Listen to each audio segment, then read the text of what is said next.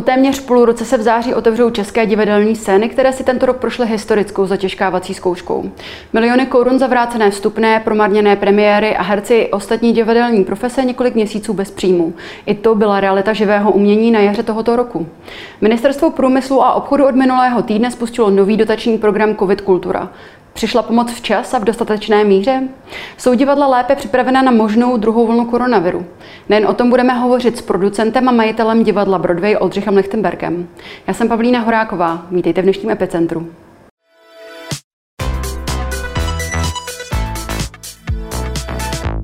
Dobrým pane Lichtenbergu, vítejte ve studiu. Děkuji za pozvání, dobrý den. Jak jsem zmínila v úvodu, divadlo a živá kultura vůbec si prošla skutečně jednou z nejtěžších zkoušek vůbec v historii Česka. Jak se podle vás vedla? Myslíte si, že to nejhorší už je za námi?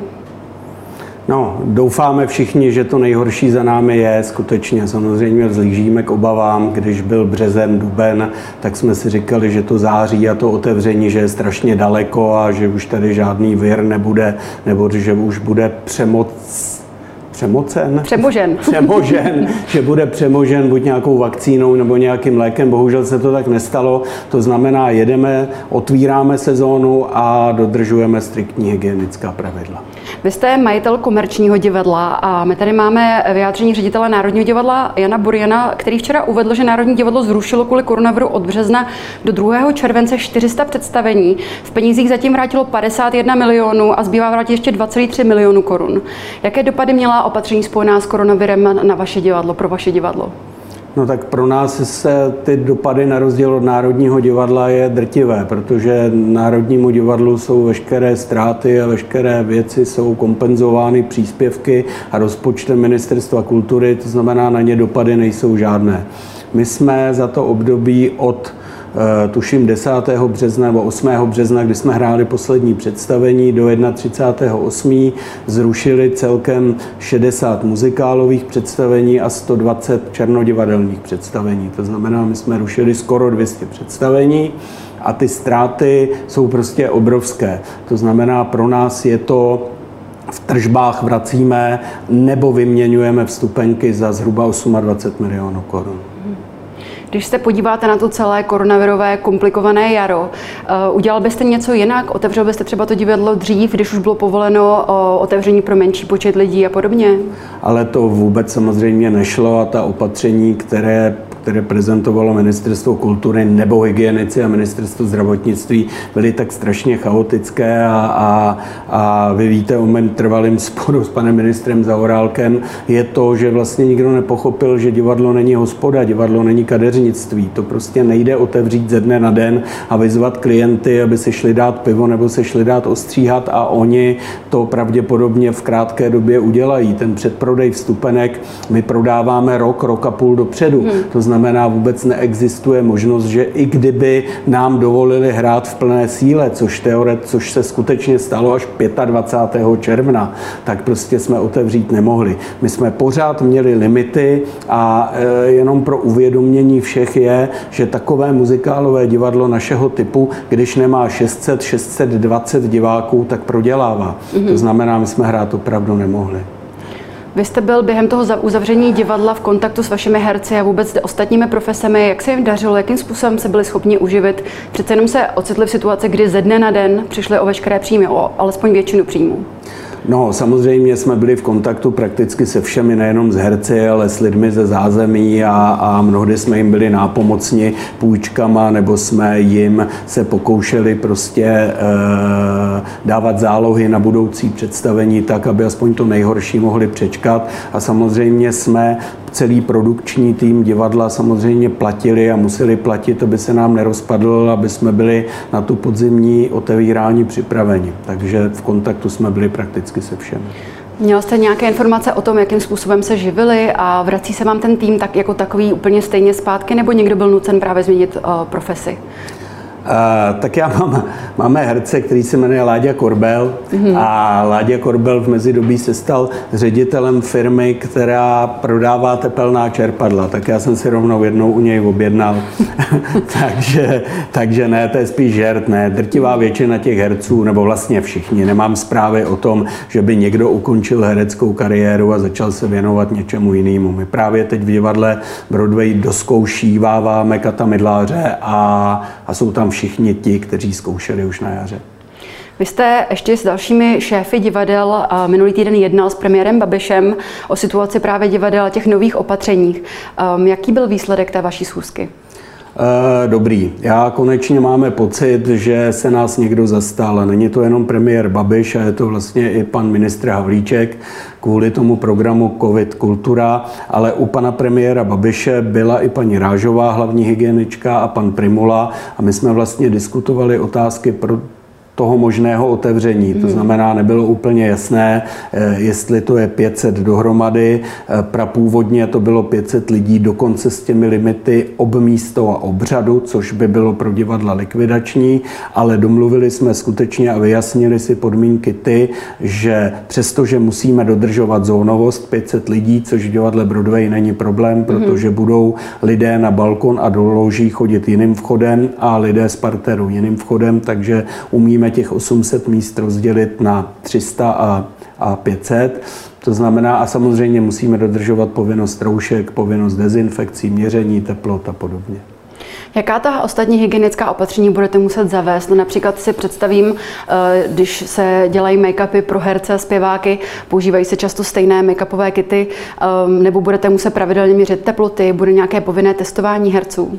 To samozřejmě děláme, to znamená, my jsme vyzvali všechny herce, aby těsně před hraním si udělali covid testy tak, aby jsme měli jistotu, že tam někdo tu nemoc nezavleče, což tedy mimochodem je druhý z plusových výsledků jednání s panem premiérem Babišem a z hygieniky je ten, že by snad měla platit jednodušší karanténní opatření, mm. aby jeden herec, který například migruje pěti, šesti s pražskými divadly, nespůsobil úplné uzavření všech těch scén. A jakým způsobem se to bude řešit? No, eh, samozřejmě v momentu, v momentu, kdy eh, podobně jako u fotbalistů, to mhm. znamená, když ten někdo nakažený, ten automaticky půjde na léčení nebo tedy do karantény a všichni ostatní musí absolvovat testy, ale budou-li negativní, bude moc pokračovat. Budou si moc diváci koupit nápoje, nějaké pochutiny v divadle? Ano, dostali jsme, dostali jsme dobrozdání hygieny, že jak šatny, tak toalety, tak, eh, tak občerstvení je možné, ale samozřejmě bude to ve speciálních obalech, bude to tak, aby prostě se ty věci nemily, bude to v jednorázových obalech, budou doufejme, že ekologických a samozřejmě jsou zvýšená opatření na toaletách a v šatnách. Co považujete z těch všech opatření vlastně jako takový největší problém a co je takovou tu největší výzvou, které se možná i obáváte v tom září? No opět ta nejistota, to znamená, my jsme připraveni na to hrát, ale samozřejmě ten půl rok strašení a ten půl rok té nemoci, který je tady s námi, způsobil, že lidé se obávají chodit do divadla. Ne do divadla, ale do uzavřených prostor, že jsou vystrašeni neustálou mediální masáží, strachem z toho viru a a já sdílím e, to přesvědčení o tom, že ta nemoc není tak strašná, mm-hmm. že ta nemoc je taková, že se s ní musíme naučit žít, že ty dopady na, na osoby nejsou prostě tak devastační a, a, a zvu každého naše divadlo je bezpečné a doufám, že i všechna ostatní divadla jsou bezpečné a připravené na, to, na ten plný provoz. Vy jste zmínil ten strach těch diváků. To mě přivádí k další otázce. Máte, jak se vlastně prodávají lístky teď na tu další sezónu? A prodávají se dobře, protože přece jenom lidé se také prošli určitými finančními obtížemi a možná lístky do divadla je právě ten luxus, který bude jeden z prvních, který si odpustí. To máte svatou pravdu a my skutečně podzim, podzim přežijeme-li ho, tak ho přežijeme jenom díky eh, té možnosti ty vstupenky vyměňovat. To znamená, my vlastně těch 28 tisíc vstupenek, eh, nebo těch, těch, ty vstupenky za těch 28 milionů korun přeměňujeme z jara na podzim, případně mm-hmm. další období. To znamená, ty nové prodeje jsou opravdu mizerné. To už jsem četl nějaké vyjádření i pan, pana Boriana z Národního divadla, že jejich prodeje nejsou dobrý. To se vlastně týká všech divadel. Mm. Ta, ta ekonomický dopad je jedna věc a ta obava uzavřených prostor je věc druhá. To znamená, přestože jedeme ty tituly, které bývají eh, nebo měly ambici být vyprodány, tak úplně ne a skutečně jedeme z těch, z těch výměn vstupenek z jara mm. na podzim. Vy jste v kontaktu s vašimi kolegy určitě. Máte nějaké informace o tom, zda právě ty ekonomické dopady byly pro některá divadla likvidační, anebo vaši uh, kolegové, uh, kamarádi otevírají divadla stejně jako vy a jdou do toho risku?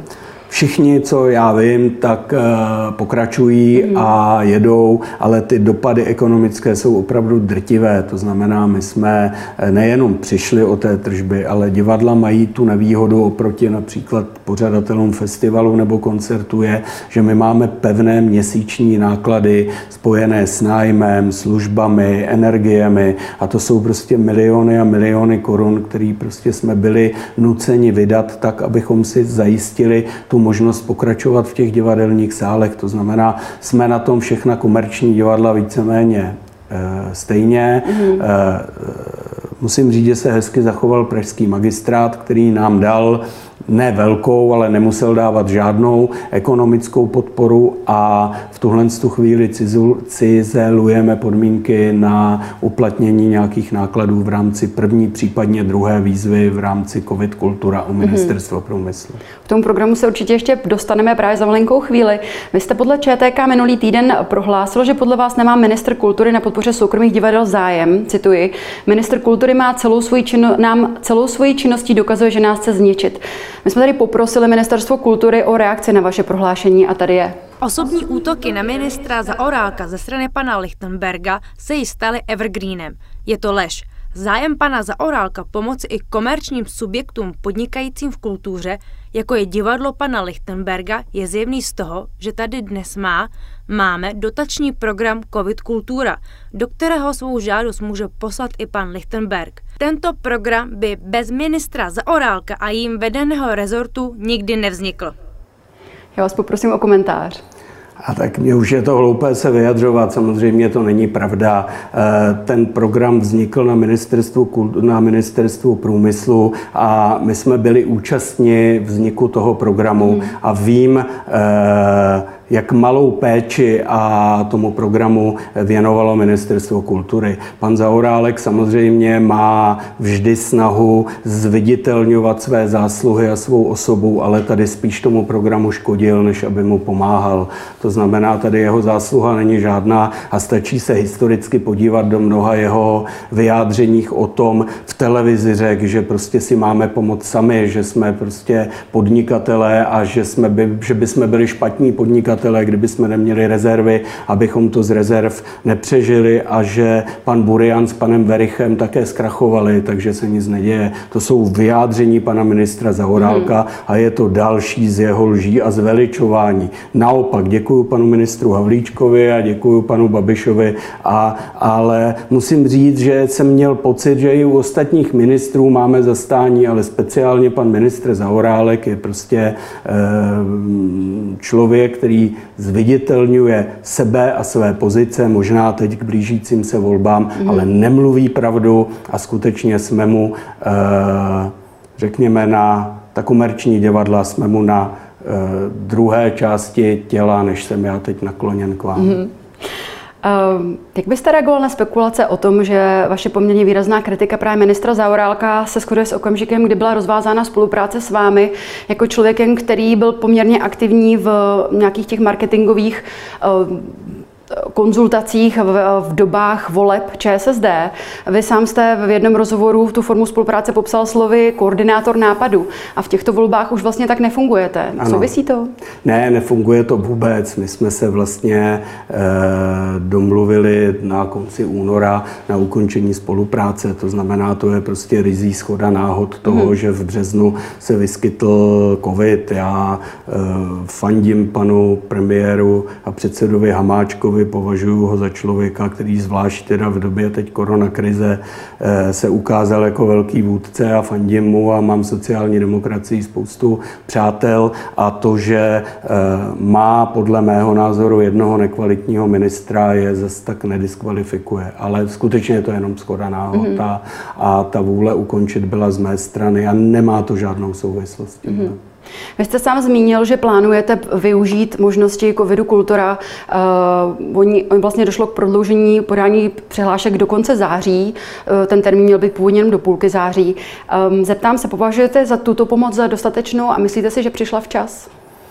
Uh, zaplať pámbu za tu pomoc. Mm-hmm ale na druhou stranu tím, že ta pomoc je vlastně určená všem subjektům, eh, kteří nejsou závislí na dotacích z Ministerstva kultury nebo jiných, tak samozřejmě z toho vznikl takový průměr nebo průsečík někoho, že to vlastně úplně nevyhovuje nikomu, protože ten program musí eh, akceptovat požadavky pořadatelů koncertů, festivalů, ale taky komerčních divadel, agentur uměleckých a tak dále. To znamená, eh, my se tam v tuhle chvíli chvíli hledáme, ale dostali jsme na ministerstvu průmyslu příslip, že v rámci tohohle programu bude ještě jedna výzva, která bude eh, možná víc eh, respektovat požadavky takových těch subjektů, který mají trvalejší náklady. To mhm. znamená, jako je divadlo. To znamená, že to není soustředěný na jeden termín realizace, jako mají, eh, jako mají ti pořadatelé koncertu nebo festivalu, ale že víc by měl eh, respektovat požadavky a problémy divadel, které jsou, nebo trvalých subjektů. My teď zpracováváme a tenhle týden bychom tam měli odeslat nějaké připomínky. Mm-hmm. Otevírá se nová sezóna, jak jsme zmínili, s ní i hrozba druhé eh, vlny koronaviru doprovázené chřipkovou sezónou. A na otázku, zda jsme lépe připraveni, na minister kultury odpověděl následovně.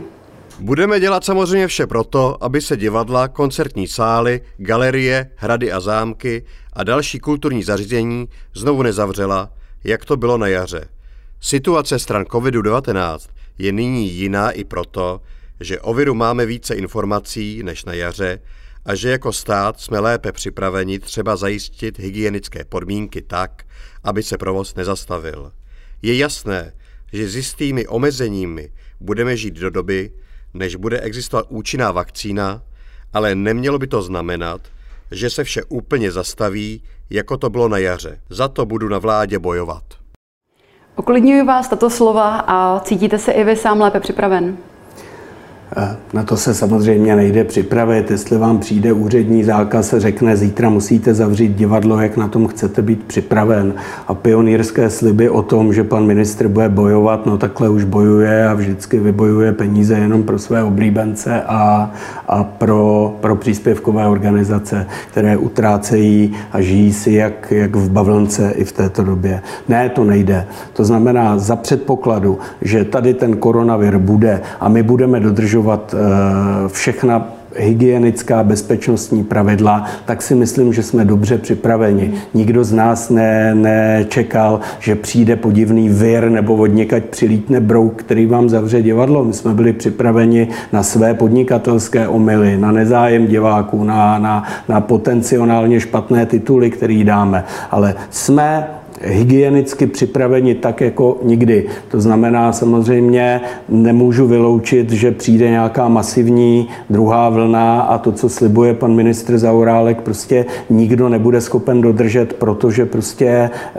přijde nějaký zákaz mm-hmm. schromažďování. Já doufám, že se tak nestane, že to nejhorší máme za sebou a my děláme všechno pro to, aby u nás v divadle se nikdo nenakazil. Co by pro vás to ministerstvo kultury mohlo dělat lépe? Jaká podpora by vám nejvíce pomohla? Víte, měřit všem stejně a to je to, co pořád od začátku chceme. To znamená, že neexistuje přece eh, divadelní představení, na který jde divák a vybírá si ho podle právní formy zakladatele. Přece jdete na konkrétního herce, na konkrétní představení, na konkrétní titul, na konkrétní zážitek. A my jsme se dostali do pozice jakýhosi nechtěného levobočka, který vlastně si pan ministr neví, jestli ho chce spravovat nebo ho nechce spravovat. A když tady tvrdí, že bojuje za komerční kulturu, také když řekl, že do něj vůbec nespadáme a že máme jít pod ministerstvo průmyslu, to jsou zase jeho slova. To znamená, obecně si myslím, že by pan ministr měl teď vybojovat vedle všech covidových programů, které jsou určený podporu a tu by měl rozdělit i komerčním subjektům, protože slovo komerční pro nás v tuhle chvíli znamená velikou ztrátu. A pan ministr by měl vědět, že i jeho plat a veškerý ty peníze, který odevzdává v rámci a rozhazuje plnými hrstmi v rámci kultury, takže ty peníze jsou vlastně udělaný z efektu, který vytváří ta komerční kultura a podle údajů rozpočtové rady tuším tuším za rok 18, eh, náš sektor té komerční kultury odevzdával do státního rozpočtu 55 miliard korun.